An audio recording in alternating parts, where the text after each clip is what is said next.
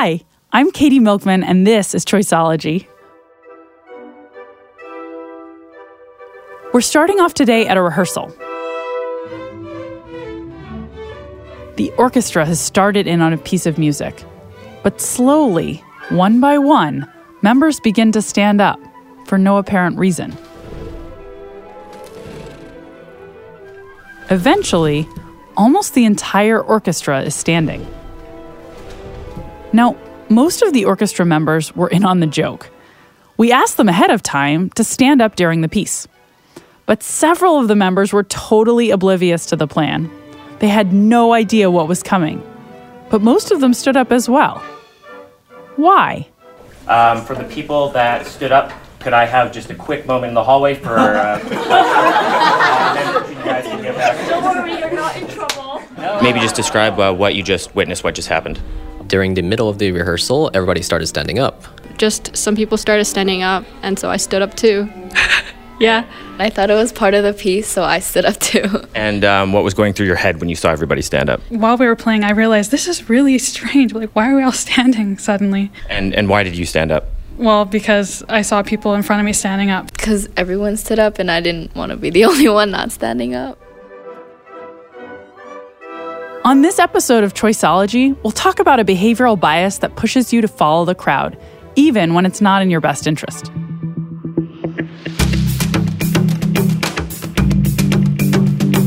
This is Choiceology, an original podcast from Charles Schwab.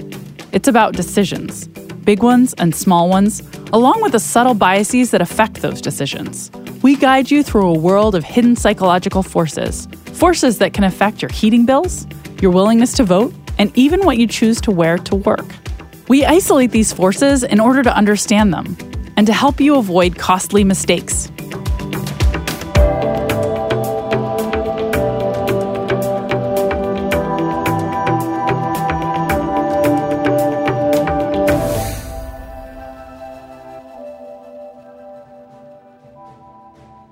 Tyler Hamilton was born in 1971. The 1980 Olympic Games had a huge impact on him when he was just a kid.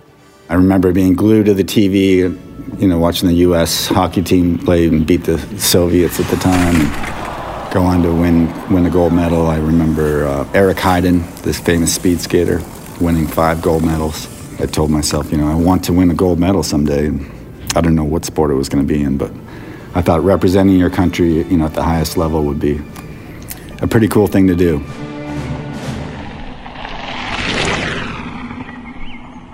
Tyler found cycling when he was in college. And that became my, um, my big focus and something that I was pretty good at.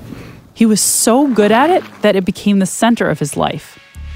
I turned uh, professional as a cyclist uh, in 1995.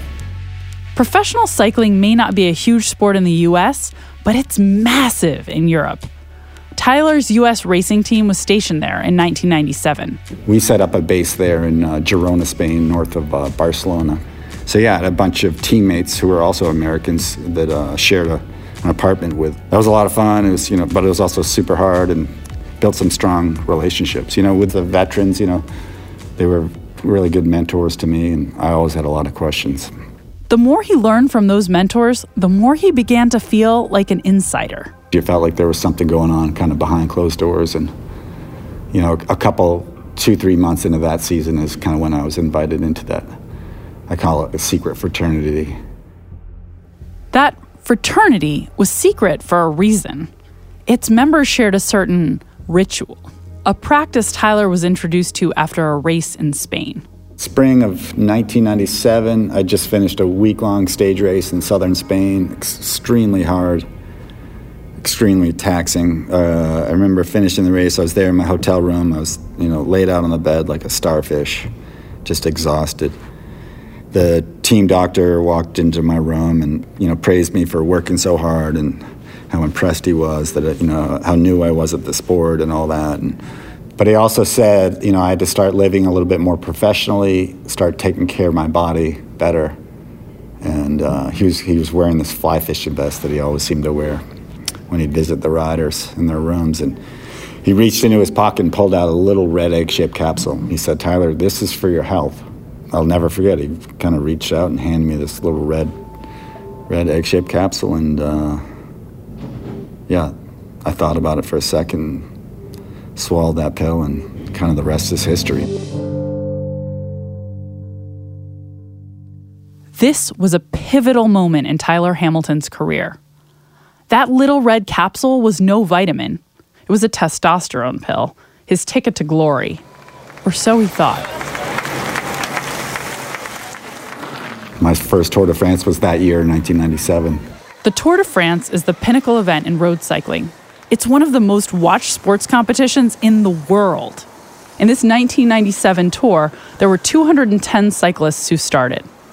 Of those 210, Tyler says he'd be surprised. Surprised if uh, five were clean. That was what people did, and that was what you were expected to do. So back in 1997, I'd, I'd guess that 95 to 99% were doping. 95 to 99%?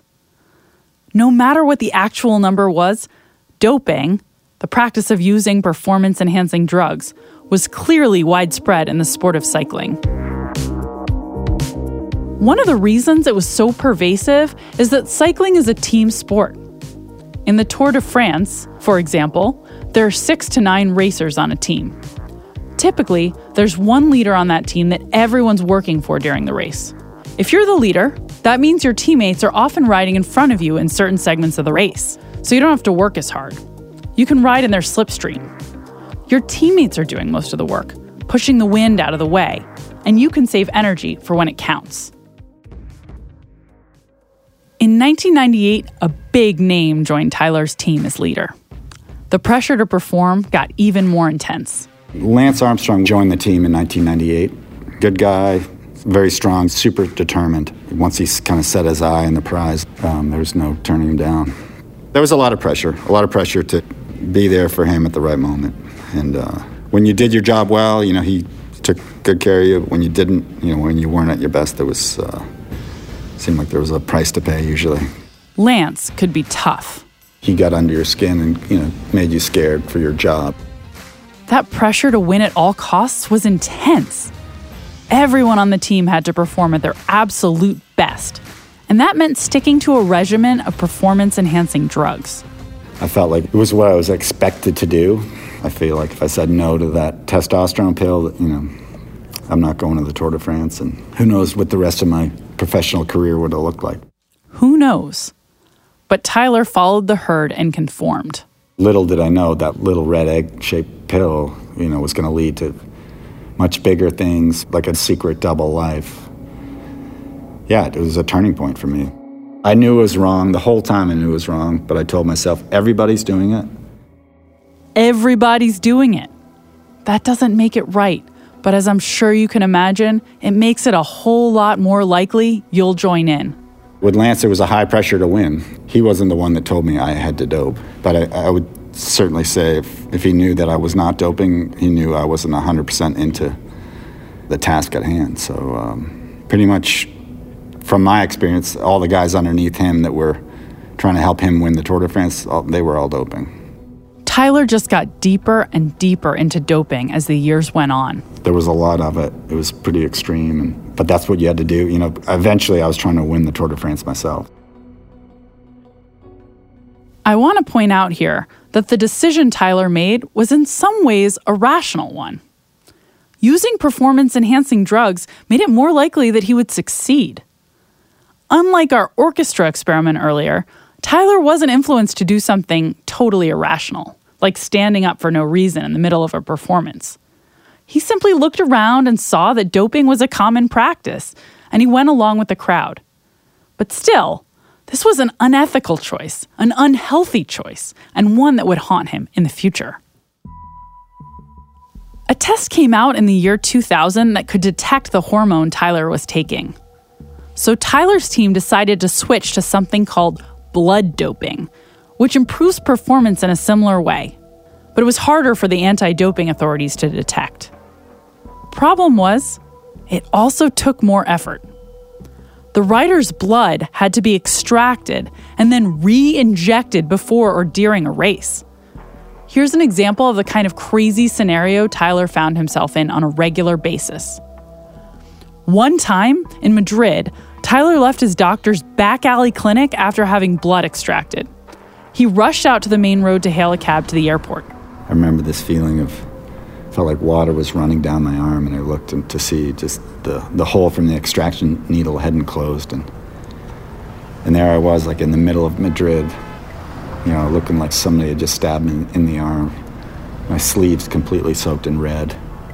You know, I'm hiding behind sunglasses and a baseball cap because I'm paranoid of being seen there.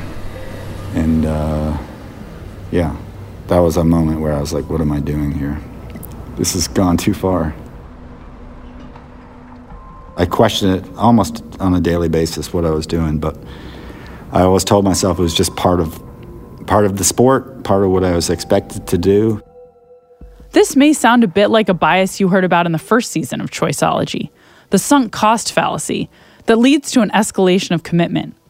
Once you start down a path, it can be extremely psychologically hard to turn back, particularly when it's been a costly path. Typically, I'd deal with it in the middle of the night. I'd wake up and, you know, just staring at the ceiling, thinking about all that stuff and, and the price I might pay someday if the truth comes out. And of course, the truth did start to come out in the media. Slowly at first. Early on, there weren't a whole lot of questions about doping, but fast forward a few years and Lance started winning, there were a lot more questions came out, so you were getting asked the doping question a lot more frequently. And you did your best to avoid it and just cover it up the best you can. And that's not much fun. It's not much fun. Then you're making smaller lies to cover up for the bigger lies. Tyler was stuck. He knew what he was doing was wrong, but he'd made a pact with his teammates. We had like an unofficial code, and it was called uh, the Omerta, you know, the code of silence. So, you know, you didn't really speak about the doping at all, and then if you did ever get caught, you keep your mouth shut. And it wasn't just a secret, it was a massive secret. So, I mean, we were all kind of living a little bit scared. Certainly I was. The same time at the end of the day. I haven't seen Tyler Hamilton. That accident happened, Phil, at one kilometer to go exactly. Oscar Sevilla went. So in 2004, I had a crash and had to drop out of the Tour de France, but then I quickly shifted gears and focused on the Olympic Games, which were in the end of August, and um, I focused on the time trial, the race against the clock, point A to point B as fast as you can go. And I trained specifically for that event. It was about a 50 kilometer event, and uh, yeah, I, I had a great day and won. I kind of dreamed my whole life about winning a gold medal ever since really watching the Olympics on television in 1980. Then when I got there, when I finally stood on the top step of the podium, hearing the national anthem with a gold medal around my neck, yeah, it was something wasn't right. It didn't feel like it was supposed to feel, that's for sure. That's when I kind of realized that's the price you pay when you're doing it unethically. That price would just keep going up. You know, eventually I did get caught. It's a tour of Spain. It was weeks after the uh, Olympic Games. It was about halfway through, and um, I tested positive for blood doping. I had a two year suspension. I didn't race for about two and a half years. Looking back, I wish I had been open and honest when I got caught and um, told the whole truth then. It would have been the perfect opportunity. But I didn't. I felt, you know, the pressure to, you know, live by the omerta, the code of silence. You know, I got caught. My teammates or competitors did not, and uh, it was something I had to kind of just sit and suffer in silence with. But that silence would not last forever. In uh, 2010, I got subpoenaed by federal agent Jeff Novitzky. So, yeah, I was basically forced to come in and tell the truth. Tyler had to testify against his former teammate, Lance Armstrong. He spent hours in front of a grand jury talking about the widespread practice of doping. Just telling the truth, I just felt this massive weight come off me. And for me, that was really a turning point, a turning point in my whole life. Tyler went on to do media interviews and eventually wrote a tell all book. But there was still more to do to atone for his cheating. I knew at that point the International Olympic Committee would be probably knocking on my door to ask for the gold medal back. So I voluntarily gave it back.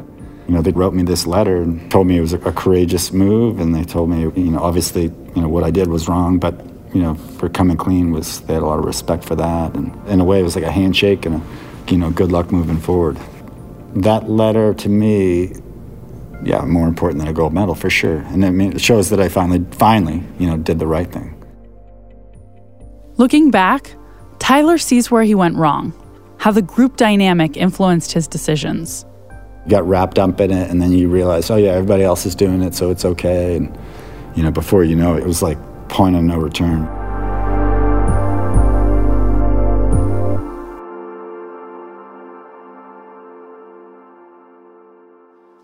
As with all the stories we tell on Choiceology, there are often many different factors that influence decisions. But it seems that a big factor in Tyler's decision to use performance enhancing drugs was the fact that everyone around him seemed to be using them as well. We all like to think that we behave rationally, and that our choices are based on a careful and balanced evaluation of the information we have at hand. But in fact, subtle and sometimes subconscious cues from others around us can have an outsized effect on the way we behave. Remember the musicians in the orchestra who stood up even though they weren't instructed to do so? A similar thing happens when a group of people stop on the sidewalk and look up into the sky. You're likely to do the same thing. There's a famous episode of the old TV show Candid Camera where this behavior was exposed to a hilarious effect. In their experiment, an unwitting participant walks onto an elevator and promptly turns to face the door, as people normally do. But then, several paid members of the cast from the show walk on and, following a script, face the back of the elevator. The unwitting participant quietly, slowly, uncomfortably starts to turn toward the back. It's so awkwardly funny because you can imagine what you might do in a similar situation to relieve the discomfort of standing out from the rest of the crowd. When the experiment was over, people in the elevator would often come up with explanations for why they turned around. But these explanations usually had little to do with the real reason.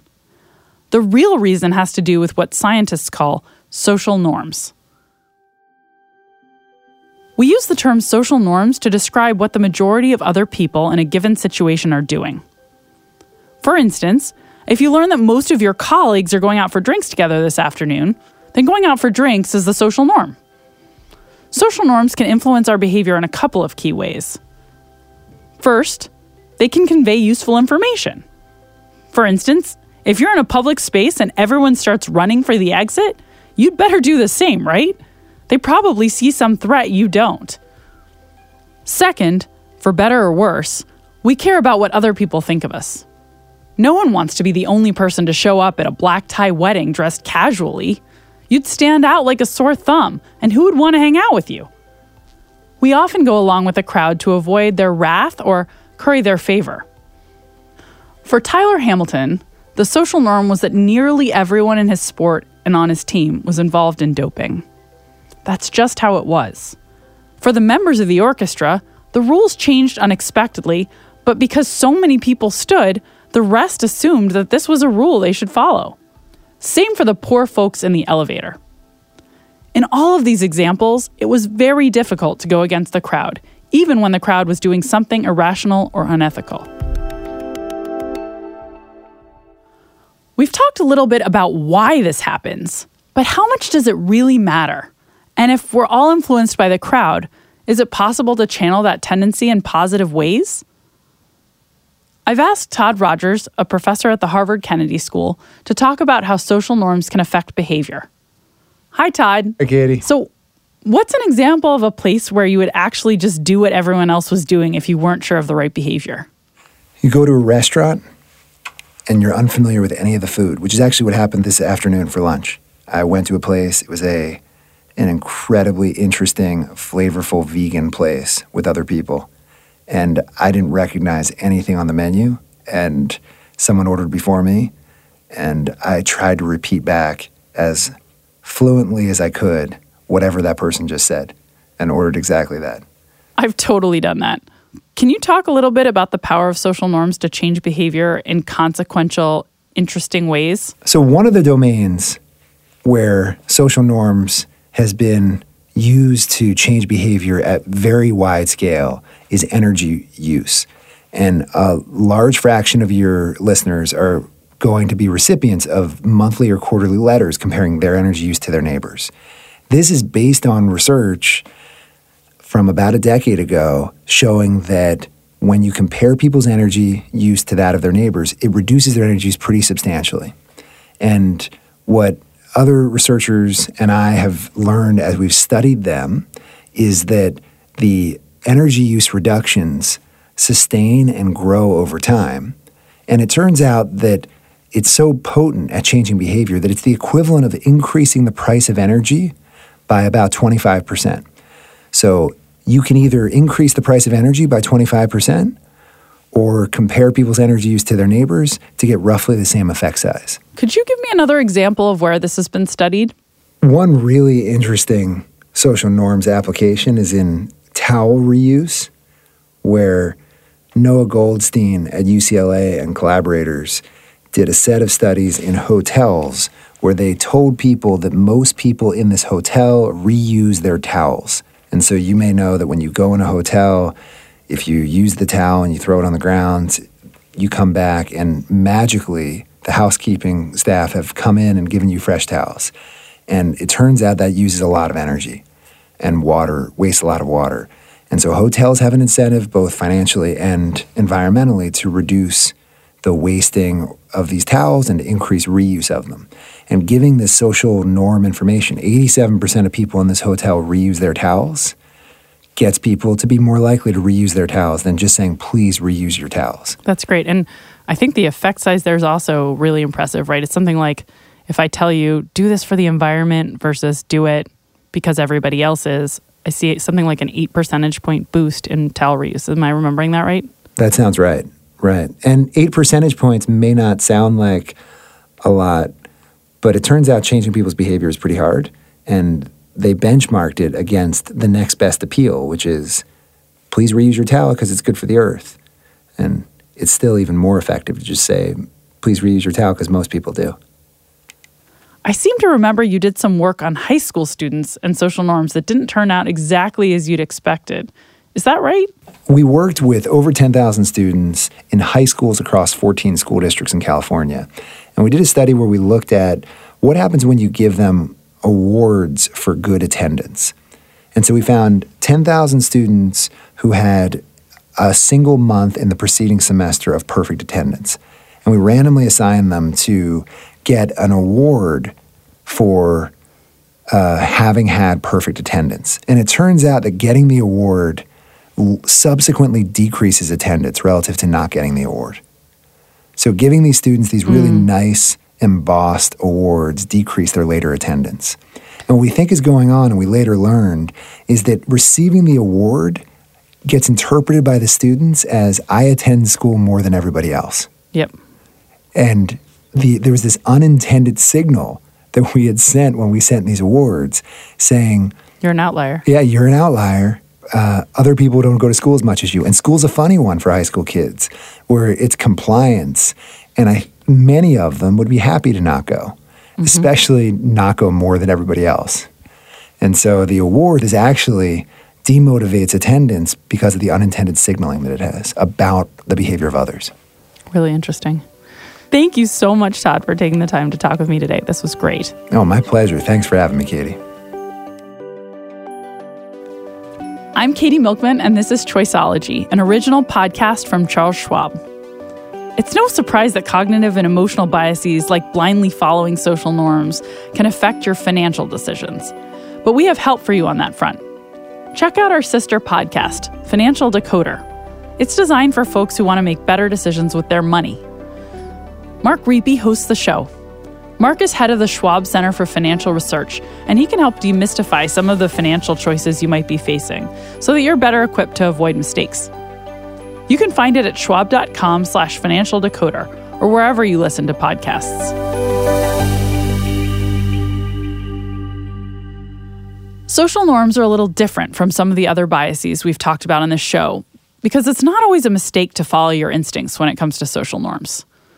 Sometimes following the crowd is exactly the right thing to do, but sometimes the behavior can be truly frightening.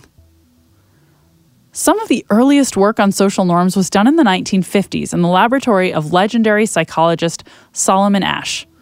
Ash was studying social norms at a time when many psychologists wanted to understand how so many people in Nazi Germany could have been compelled to commit atrocities during the Holocaust. It was natural to wonder if, maybe, social norms could be so potent a tool of influence that they might lead people to abandon all reason. In some pretty astounding studies, Asch proved that normal people will start to say and believe extraordinary things when surrounded by other folks who uniformly say and purport to believe those things. Why am I mentioning all of this now? Well, Asch's studies and the experiments we talked about earlier in this episode, involving elevators and orchestras, they highlight that there are plenty of situations where it's irrational to follow norms. For Tyler Hamilton, social norms led to seriously unethical behavior. The key for you will be to recognize your instinct to follow norms, and when it kicks in, try two things. First, try to stop and ask yourself is this a norm I should be following because there's useful information in the behavior of the crowd? Or is this a norm that I might regret following and that I'm tempted to follow for the wrong reasons? If it's the latter, don't do it.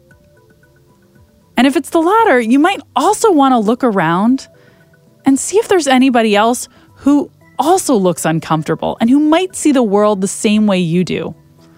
Asch's experiments actually showed that if just one other person is with you and goes against the norm, it's much easier. My hope is that by doing these things, you'll be able to make better decisions about when to follow the herd and when instead to march the beat of your own drum.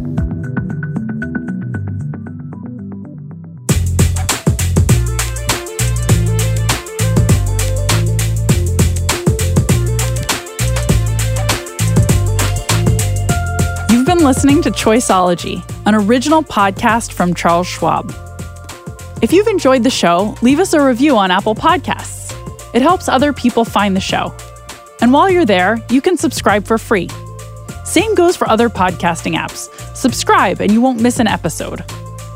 Next time on the show, we look into the unexpected and sometimes counterintuitive ways the choices you make about how to spend money and time can affect your happiness.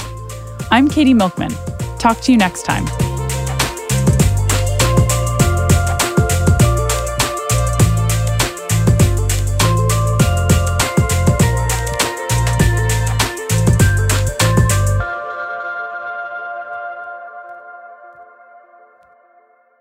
For important disclosures, see the show notes or visit schwab.com slash podcast.